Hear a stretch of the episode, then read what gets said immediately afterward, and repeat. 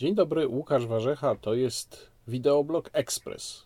Postanowiłem, że taka forma również na moim kanale będzie się pojawiać po to, żeby skomentować czasem jakieś bardzo bieżące, szybkie wydarzenia. Poza tym ten krótki mm, wideoblog należy się Państwu, dlatego że ze względu na mm, obowiązki w przyszłym tygodniu, najprawdopodobniej na kolejny wideoblog dłuższy. Trzeba będzie trochę dłużej poczekać. Mm, najpierw informacja praktyczna i organizacyjna, sprawa, o której już powiadomiłem Państwa przez kartę społeczność, ale tu chciałbym jeszcze powiedzieć, że e, mój profil na, w serwisie Patronite został z jakiegoś powodu przekazany do, jak to określono w mailu, wnikliwej czy dogłębnej analizy przez dział prawny. Mm, zaiste nie wiem, co dział prawny zamierza w tym bardzo prosto skonstruowanym profilu analizować, no ale widocznie jest tam jakiś problem. Niektórzy z Państwa ostrzegali mnie, że serwis Patronite nie jest neutralny ideowo i że sprawiał trudności osobom o konserwatywnych poglądach. Jak będzie, zobaczymy. Ja na razie nie dopatruję się w tym żadnej złej woli. Być może Patronite ma jakieś swoje procedury, ma jakieś powody, żeby poddawać mm, dogłębnej analizie niektóre z propozycji profili. Zobaczymy. Czekam. Jak tylko pojawi się informacja, że profil został zaakceptowany, wystartuje, to oczywiście te informacje natychmiast Państwu przekażę. Chciałem powiedzieć parę słów o święcie niepodległości. Przede wszystkim składając Państwu życzenia z okazji 11 listopada. To jest bardzo ważne święto dla wszystkich Polaków. Ja zawsze pamiętam o tym, żeby wywiesić na swoim balkonie flagę, do czego Państwa również namawiam, ale to jednak jest wyjątkowo smutne święto, to tegoroczne.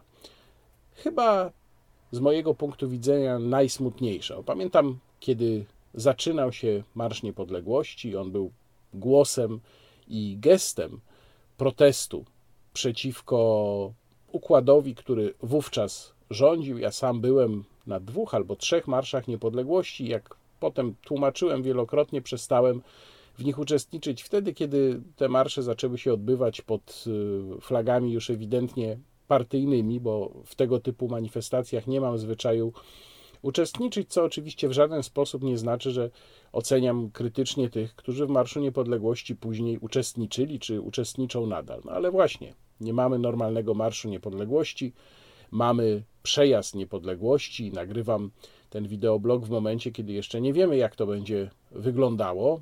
Zobaczymy. Mam nadzieję, że będzie wyglądało spokojnie. Natomiast jakbyśmy spojrzeli na państwo polskie dzisiaj, 102 lata po odzyskaniu niepodległości, to jednak jest to obraz nędzy i rozpaczy. Pięć lat rządów, które miały państwo naprawić, a jak dzisiaj widać bardzo wyraźnie, chyba jeszcze bardziej je zepsuły. Może nawet słowo chyba tutaj już nie jest właściwe, po prostu bardziej je zepsuły.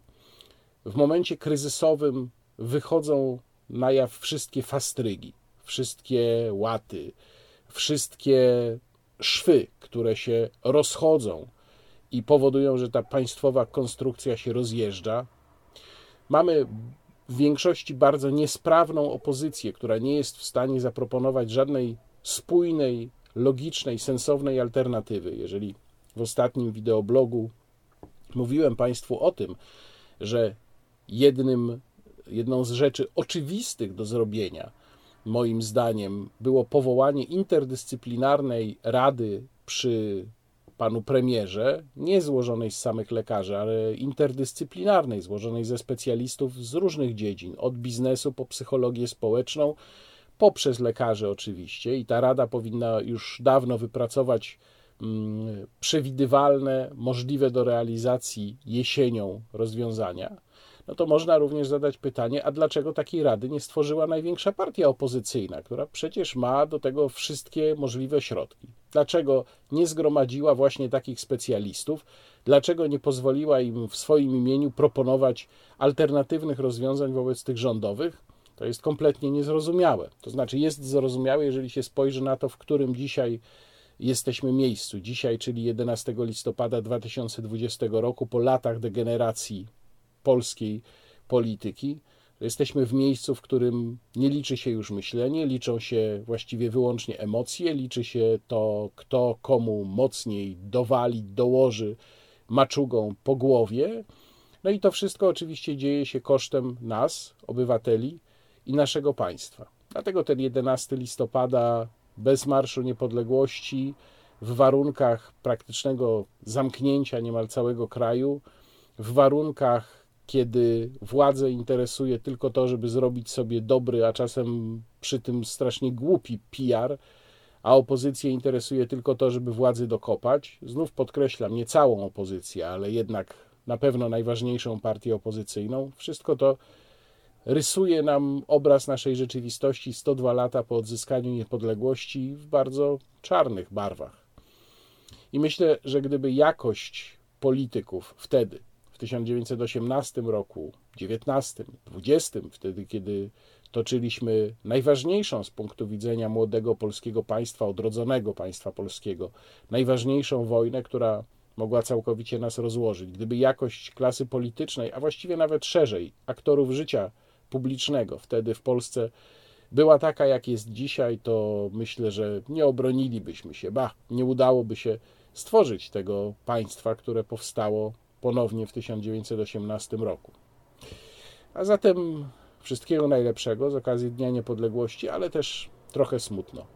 Proszę wypatrywać następnego pełnowymiarowego wideobloga. Proszę się nie niecierpliwić, jeżeli do jego wydania minie trochę więcej czasu. Myślę, że to może być około półtora tygodnia. Wrócę do Państwa najszybciej jak się da. Zachęcam jak zwykle do subskrybowania kanału. Kłaniam się, Łukasz Warzecha.